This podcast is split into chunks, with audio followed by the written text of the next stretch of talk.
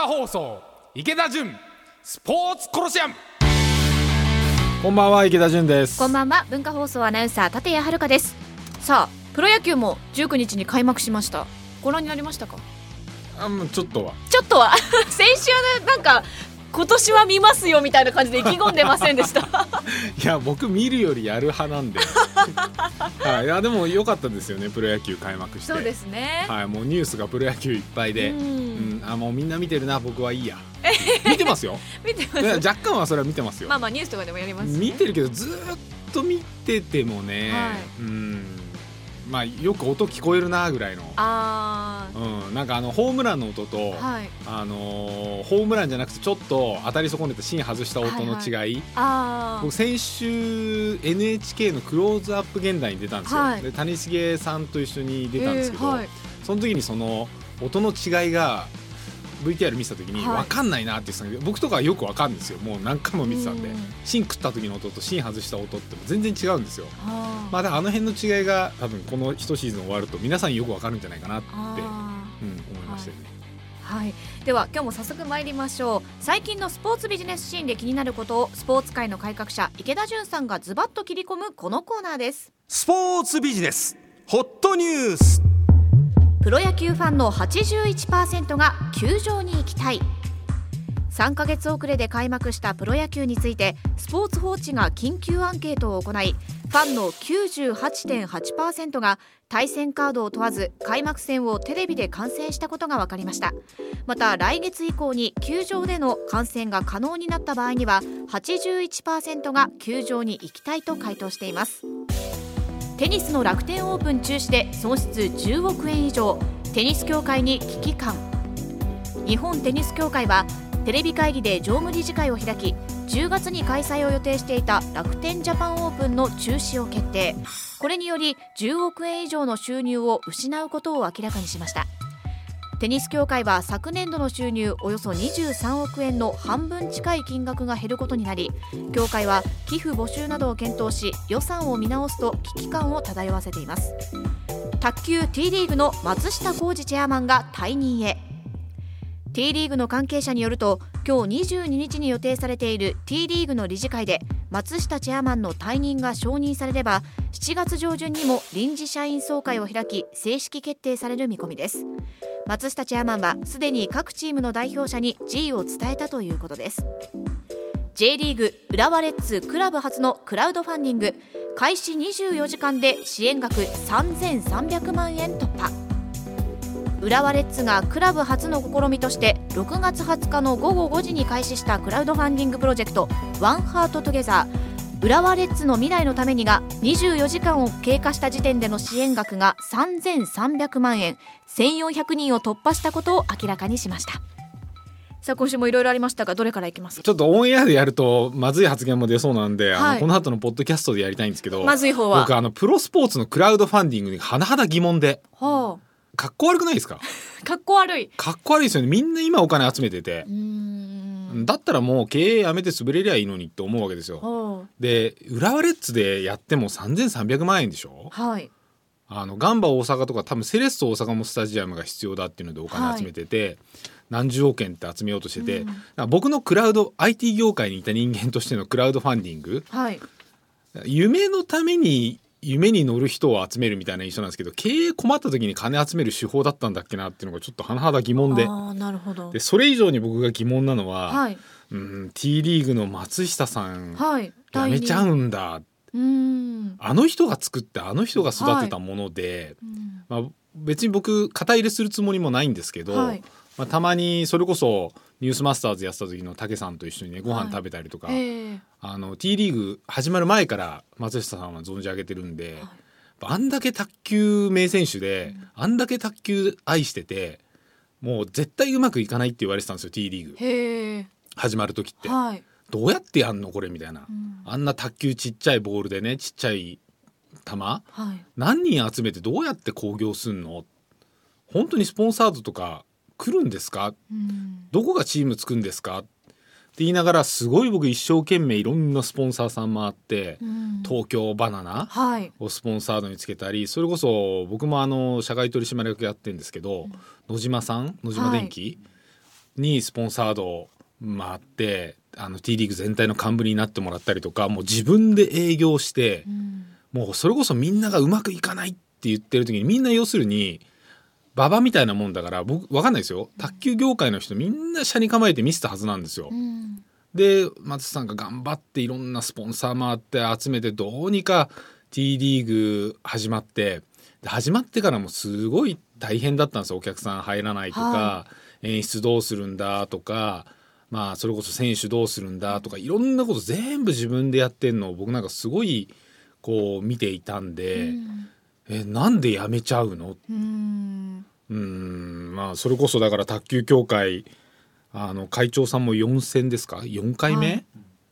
うーんなんかやっぱスポーツの業界ってどこもそうなんですけどやっぱいろんな中でしがらみとか圧力とか嫉妬とかがああんじゃないのかなって勝手に僕は思ってるんですけどね、真実は知らないですけど。なんかこう任期満了で辞めるみたいな感じじゃないっていうことですかね。いやわかんない。そこまで僕、まあ、あの松下さん来てくれそうなんでこの番組に。あそうですか。うん。ただなんかうーん松下さんじゃなくなったら大丈夫なの？T リーグっていう。多分情熱がないんだと思うんですよ。あるって言うと思うんですけど次の人とかも。はい。でもあんなに情熱ある人じゃなくなることは確かなんで、なんとなくこう形式ばったり忖度っていうかその業界の中でのさらにちっちゃい卓球業界の方の偉い人とかだって4戦だからね。そうですね。4戦ってかなりですよ。続いてますね。うん。そういう人たちのこういろんな思惑を配慮しながらやると、はい。なんか本当に発展するのかな。今だってまだすごい苦労してるはずなんで、やっぱ見に行ってもお客さん年齢層高いし、うん。あのいろんなこう選手の試合やってるのを後ろでおじさまおばさまが卓球やってる人なんでしょうね、うん。真似しながら見てるんですよ。自分がやってる気分で。はい。だからなんかそのやまだ卓球をやってる人が僕は見に来ているっていう印象なんで、それこそもう立谷さんとか、はいまあ、言っちゃあれだけど卓球そんなにまだ興味のない人が、はい。今日はちょっとビール飲みながら卓球見に行きましょうか、うん。みたいな話までまだ発展してないはずなんで、やっぱそこまで広げれるのってああいう情熱あって、うん。本当に私利私欲なくやってる本当に会うと気さくな人なんで。うん。私も何度か一緒にイベントとか番組でご一緒したことあるんですけど、はい。お話も上手ですし本当に卓球への情熱もあるし若い選手ともなんかこう気さくに話してる感じがあってあ本当素敵な方だなと思いましたね。ねえだからこの人が外れていなくなっちゃっていいのかな T リーグっていう、僕確かに一番なんかね非常に残念。うんうん、しかもこう開幕の時って絶対に盛り上がるじゃないですかその始まったっていうので盛り上がりますけどここからが大事なところにもなりますもんね。いやもう今年一番苦労するところで、うん。ここでスポンサーさんをがっつり捕まえて、はい、まあ、ある種契約が負けそうなタイミングまでいったから外れるのかどうか分かんないですけど、うん。でもこっから1年2年がスポーツって大変なわけですよ。はい。スポンサーさんのグリップも僕は大変だと思うしお客さん増やすのも大変だと思うし、なんか松下さんじゃないとできないんじゃないのってなんでやめんのっていう、すごく僕はねず残念。うん。でいろんなスポーツ業界のもうなんて言うんだろうなしがらみっていうかい。嫌な思いって僕も散々味わってきてるんで、うん。わかんないですよ。真実は知らないけど、うん、なんか卓球とかももうちょっと未来とかお客さんのこと考えたら違う意思決定とかになるんじゃないのかなって気もしないでもない。うん。うん。まあ、近々松下さんがこの番組に来てくれくださいそうだということでそのあたりのお話もまた伺いたいですね。そうですね。内実はどうでもいいんですけどあの明るい未来を聞きたいですよね。はい。はい、文化放送池田純スポーツコロシアム横浜 d n a ベイスターズ初代社長で一般社団法人埼玉スポーツコミッション会長の池田純さんとお送りしていますがここからはポッドキャストでお聞きの方々にお届けしますそう前半でちらっと触れましたが J リーグの浦和レッズクラブ初のクラウドファンディング。後半はこれでいきますか。そう別にあのレッツがどうこうっていう話じゃないんですけど、はい。最近スポーツ業界でまあ野球が開幕したんでニュース出てるんですけど、はい。それ以外選手の契約更改とクラウドファンディングのニュースばっかで何なんだろうって言われてるんですよ、はい。スポーツ業界で働いてる人。なんでみんな夢を売る商売が金を集めてんのみたいな。うんでダサいよねみたいな話にかなりこうスポーツ業界で働いてる、まあ、そういうの分かってる人だけですけど、はい。やっぱ話してるとなんでみんなクラウドファンディングクラファうん。ンクラファン。ブームすぎてなんかちょっとなんかダサいよねみたいな話を僕も聞いててあ確かにそうだなと思ってて、はい。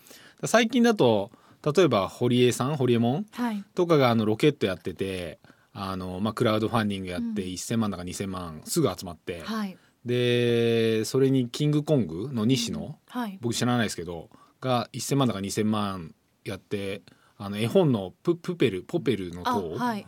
かなんかがこう堀江さんとか会見する後ろのあのバックボードとかに入ってたりしたじゃないですか。えーはい。でなんかその宇宙にロケット飛ばすってすごい僕は夢があって、うん。やっぱその夢に頑張って頑張ったんだけどみんなもう少し乗ってくださいみたいなのでお金を集めるっていうのがうん。なんとなく僕のうんクラウドファンディングの印象だったんですけど、はい。最近、まあ、みんな、まあ、多分に漏れず経営困ってて、はい。まあ、例えば劇団四季もクラウドファンディングやって結構お金集めてましたよね。うんはい。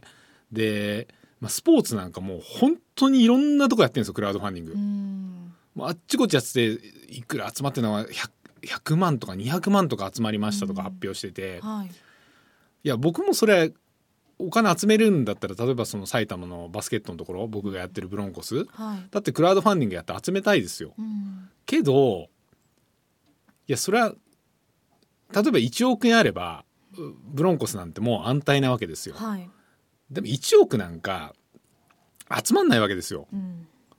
集まんないんだったら中途半端に数百万円集めるのはもうなんか僕かっこ悪くて嫌で。うん。だって1億仮に必要で全部集まりました。200万円です。みたいな。うんなんかその200万円集めることの意味とか200万円集めてそれを払ってもらった人に持たれるオブリゲーションというか気持ちみたいなのがもう僕は気持ち悪くて嫌で。うん。1億集まんだったらいいですよ。はい。例えばレッツとかだったら70億円とか80億円の売り上げな会社なわけですよ、うん。はい。であんだけのクラブですよ。70億80億集めるんだったらおやったかいあったなと思うんですけど、うん。それでなんか数千万円集めて、はい僕なんかブランドの既存にしか正直思わなくって、うん。で例えばセレッソ大阪もなんか新しいスタジアム作るとかで指定管理取ったんでしょうね、はい。大阪の。募金苦戦しているというニュースありますね、えー来年の6月開場を目指すセレッソ大阪の新本拠地となる桜スタジアム。旧緊張スタジアムの改修について改修費に充てるための募金活動が思い通りに進んでいないということで。で多分なんか100億円ぐらい本当はスタジアムの全体には必要で、はい。60億円強ぐらいを多分クラウドファンディングかはいらなんだかで、66億円を目標額として募金で集めたいんでしょ、はい、今34億円と半分程度、でもその34億円の中身まず言ってくださいと。うん。でネットの反応見てても情報少なすぎてよくわかんないよみたいな。はい。でその社長やってる元サッカー選手だった森島選手、はい。森島社長。はいがなんかピンクのヘルメットかぶって、うん。なんかボード持ってうん。募集みたいなのやってるんですけど、はい。ネットの反応すこぶる悪いんですよ。うん。なんだか情報足んないし何集めようとしてんだかよくわかんないし、うん。これしかないのか写真もこれかみたいな。はい。で60のうちの30集まってて多分それってほとんど責任の親会社やってるヤンマーかなんかのお金ですよね。はい。だから30億のうちのじゃあ個人マネーどれぐらい集まったのとかも別に発表されてないし、うん。でこっからさらに倍集めようとしていてだったら全部ヤンマーが出せばいいじゃんみたいなの僕の印象であるんですけどなんかねこうとりあえず集めれるもの集めとけみたいな。う、ん。で本当にそれこそさっきの松下さんじゃないですけど情熱持って自分で背負ってやってるんだったらやっぱブランド既存とか嫌だしはい。なんか中途半端に集めるぐらいだったら僕はやりたくない。これは僕の意見ですよ。別に賛否両論あるんですけど。ただ僕だったらやらないですよね、うん。だったらもうそれこそだからさっき言った通りで60億円ないとスタジアム立ちませんと。うんでだったらやめりゃいいじゃん。集ま、うん。もう自分でお金ないんだったらと、はい。でむ無理に集めるんじゃなくって30億親会社が出すんだったらもう全部出してもらえばいいじゃんと。うん。なんかね最近なんか困った時のクラウドファンディングみたいな。で要するにそれを乗ってくれる人っていうのはファンなんですよ。はい。例えば劇団四季がクラウドファンディングやったら劇団四季の人がうん。もう困ってるんだったら私たちが払うわみたいな感じで払うわけですよ、はい。でセレッソ大阪だったらセレッソ大阪の関係のうん。ファンの人が関係者っていうかファンの人たちが払うわけですよ、うん。レッツだったらレッツのファンの人が払うわけですよ、はい。もう少しこう世の中でセレッソ大阪のやるそのスタジアムにもっと意義とか夢とかを感じてうん。ファンを超えて払ってくれて募金とかクラウドファンディングが募られていくんだったら僕はなんかすごく夢に乗っかった人が増えていってさらにファンも増えてその球団というかクラブのブランドにもつながってって僕はいいと思うんですけど結局困って金集めるのか夢に金を集めるのかって全然違うわけで確かに。なんかねその辺の最近のこの困った情勢このコロナによってみんな困ってるのは分かるんですけどなんかね何でもいいから集めろ集めとこうみたいな感じが、で僕はなんか浦和レッズの金額になんとなくそのこう心っていうかが出てんじゃないのかなって気はしててだってあのだけのビッグクラブですよ。はい、で1億目標で集めたんですよね。うんで今集まってるのが3,000万円ぐらいですよね。はいうんなんかちょっとち違うじゃないですかそのファンのマーケットの母数とうん集まってる金額とのギャップにすごい僕は違和感を感じるし、うーんクラウドファンディングっていうもの僕知らないですけどはいあのもっと夢のために集めていかないと集まらないんだと思うんですよ多分。うん、だから僕も中途半端な額額を集めるためにはやりたくないしそんなんでもう集めるぐらいだったらもう倒産した方が僕はもういいような気がするんですよ。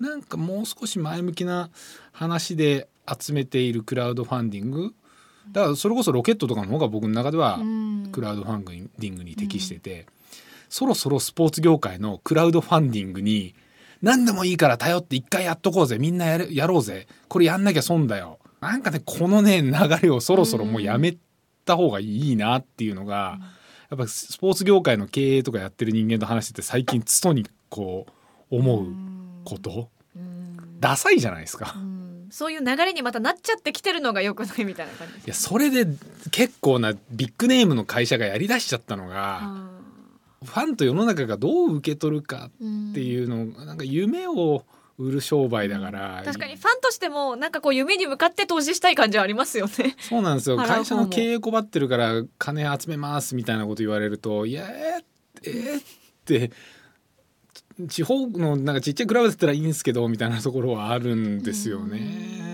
なんかその辺がねいや僕もやりたいですよ。やりたいけどやらないもん。うーん。んすっきりしないということですいやもうこの流れ止めた方がいいと思う。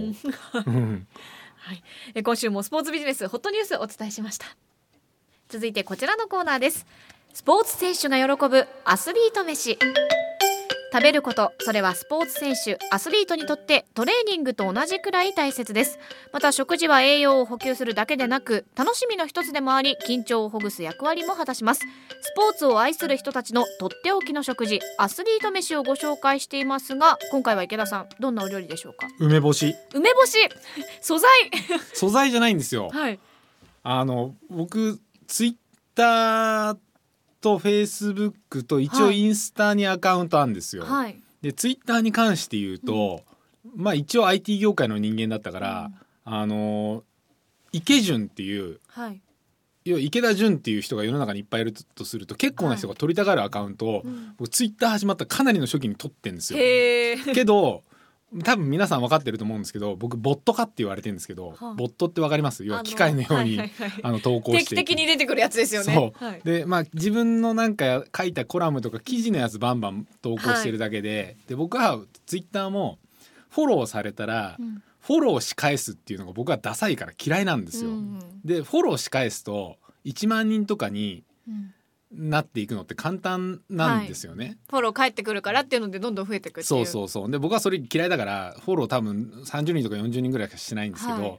そろそろ1万人ぐらいいきそうなんですけど、うん。ボットかって言われてて 要はやる気あんのかこいつって言われてるんですよ。で一応やる気はあんまないんですけど、とりあえずツイッターはやっててで最近ツイッター見てたらはなんかあの池田純さんあっと池潤にお土産でいただいた梅干しおかげさまでその後も定期的に購入してますまさかこの梅干しを作ってる人たちもアリゾナで食べられてるとは想像もしてないだろうなかっこ笑いみたいなのが流れてきててあはい。なんだこれと思って俺誰にこれ梅干し持ってったっけな ずーっと分かんなくてそれいっぱい流れてくるんですよ。へえでそれを解明してこうずっと追っかけていったりとかもしなかったんでいっぱい流れてきて なんだこの梅干し。あげた記憶のない梅干しがそう。アリゾナに行ってる。なんで俺アリゾナに梅干し持ってったんだろう。はい。しかも最近アリゾナなんか行ってないし野球やめてもう4年ぐらい経つから、はい。アリゾナって要するにあのアメリカのはいはい。キャンプ地なんで、ええ。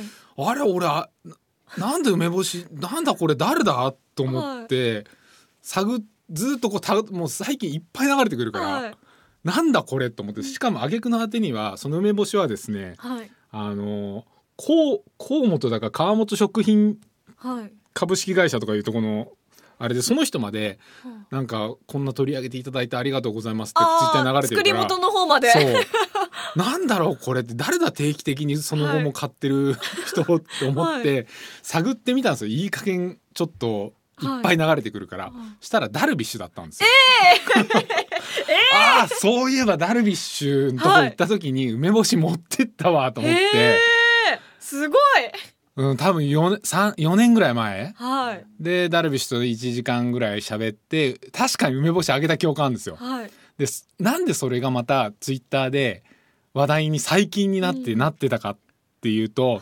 彼がなんか最近こう家飲みだかなんだかする時のつまみにいっぱいいつも梅干しが出てたんですって。その梅干しは何なんですかみたいな話を最近になって誰かがダルビッシュのフォロワーの人がしたらこれは梅干しで昔のお土産でもらったやつで今でも取り寄せてるんだみたいなことを言ってそれをぶり返して掘りダルビッシュのツイ,、はい。ツイートを掘り起こしたのが何年も前のその僕の梅干しの話で。池田純さんからもらった梅干しが。なんだこの話ともずーっと気持ち悪くて。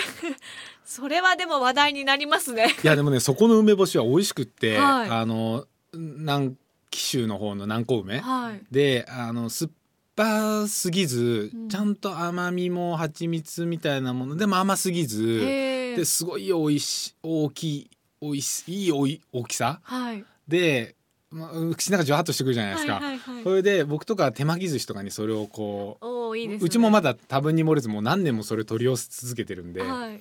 いやもうでも僕が 笑ったのはダルビッシュかと思って。たどり着いた先が。たどり着いてそれでああと思ってたら、はい。ダルビッシュフォローもしてくれて僕もフォローしてるんですけど、昨日か一昨日の彼のツイートにもはい。なんかハイボール飲みながらみたいな竹鶴のいい17年さすがだないいウイスキー飲んでるなと酒飲んでる思いながらその横っちょに小鉢に入って梅干しが映ってあこれかと思っへてえもうじゃあ結構しょっちゅう登場してるってことですね。ダルビッシュ投手の。登場してる。だからそれで僕のツイートにも流れてきて全然理解がいかなくて。最初なんでアリゾナなんで梅干し持ってったんだろう。確かに。ちょっと怖いですね。いや怖い。だ俺これ僕かな？誰に持ってったんだろうな？とか思いながら。はい。これおこの土日に判明したんですよ僕の中で解明したの。ずーっと気持ち悪くてなんだこれなんだこれと思ってたら。いやでも本当にねやっぱスポーツ選手はこれから暑さも増していくと、うん。あの水だけじゃなくて塩分が必要じゃないですか、塩分がないとやっぱ体力も奪われていくんで、うん。ポカリと水とかも分けてこうやっぱりスポーツ選手とかは飲むわけですよ、はい。水え本当に水分と塩分っていうのを分けるんで、うん。やっぱり梅干しってすごくいいんだなっていうのが、あダルビッシュなんだってことで僕もよく 改めしてた4年かけては4年かけて分かった。はい。えー今日は池田さんのおすすめの梅干しご紹介しました。さあ今週もエンディングです。はい。クラウドファンディン クラウドファンディング。夢に向かおう。夢に向かおうだし、まあ集めるのも分かるんですけど、まあ100億必要な企業で1億集めるとかなんかね夢がないじゃあその1億集めて何するんだろうっていうやっぱその集める目的がすごく僕は重要だと思うんであの僕は集めるぐらいだったら潰れようと思います。そういう意志が見えましたね今日は。うん、集めるんだったらなんかすごい壮大な夢とかみんなが喜ぶなんか明るいもののために集めたいですよね、はい。うんさあ今日はこの辺りでお時間となります。ここまでのお相手は池田純と文化放送アナウンサー立谷遥でした。ではまた次回月曜日の6時45分からの放送で